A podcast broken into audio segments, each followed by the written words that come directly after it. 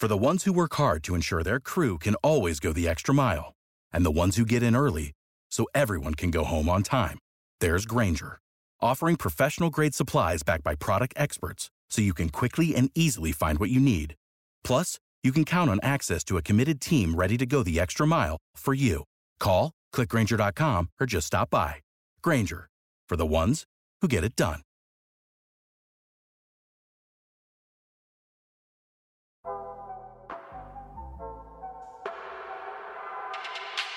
Good morning. It's February 16th, 2022, and this is 5 Minute Daily Devotionals with Religionless Christianity. This morning, we're in the Gospel of Luke, chapter 6, today looking at verse 6.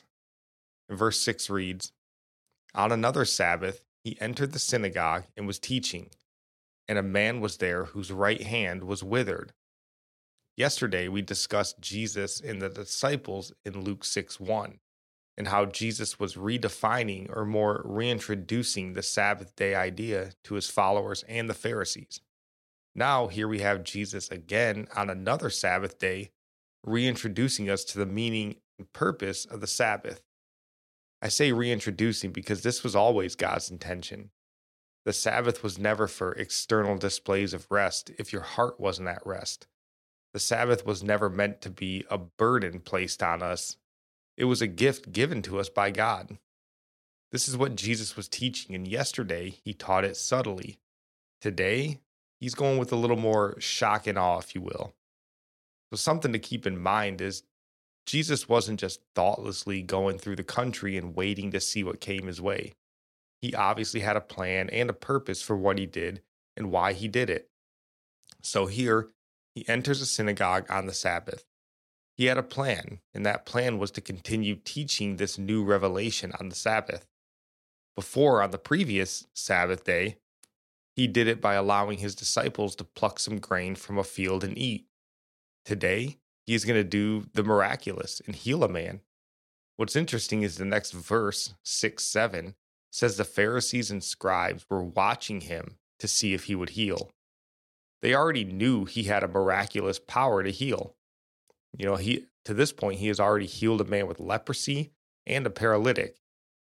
They also had time to consider this and ponder it. Was this man from God? Were his works and teaching from God? They had time to go back to their scriptures and reevaluate. Instead, there seems to have been some hardness of heart working in them. Now, we can look back on this today and understand there was reason for their hardness, and that was for us, for future generations to get these teachings. But we all have the nature of skepticism if we aren't careful. Anytime something looks different, you know, than we're used to, if it sounds different than we're used to, our human nature is to be reluctant to it uh, and not want to accept it. So Jesus goes to the synagogue on the Sabbath and finds the man he's looking for. What's beautiful about this is the man did nothing to deserve this. When Jesus asked the questions to the crowd about doing good and healing on the Sabbath, the man with the withered hand didn't even respond, yet Jesus healed him. The Sabbath was a gift, always was, and Christ became our Sabbath. We no longer need to seek external rest to satisfy this command, but rather inner rest through peace and assurance of our salvation in Christ through his completed work on the cross. And that is beautiful news. And our psalm for the day comes from Psalms 80, verse 17 and 18. But let your hand be on the man of your right hand, the Son of Man, whom you have made strong for yourself. Then we shall not turn back from you. Give us life, and we will call upon your name. And our proverb comes from Proverbs 16 7. When a man's ways please the Lord, he makes even his enemies to be at peace with him. And I'll end praying for you. And our prayer comes from Psalms 145. May the Lord show you he is gracious and merciful, slow to anger and abounding in steadfast love. That the Lord is good to all, and his mercy is over all that he has made. May you know the Lord is near to all who call on him, to all who call on him in truth that the Lord preserves all who love him. God bless.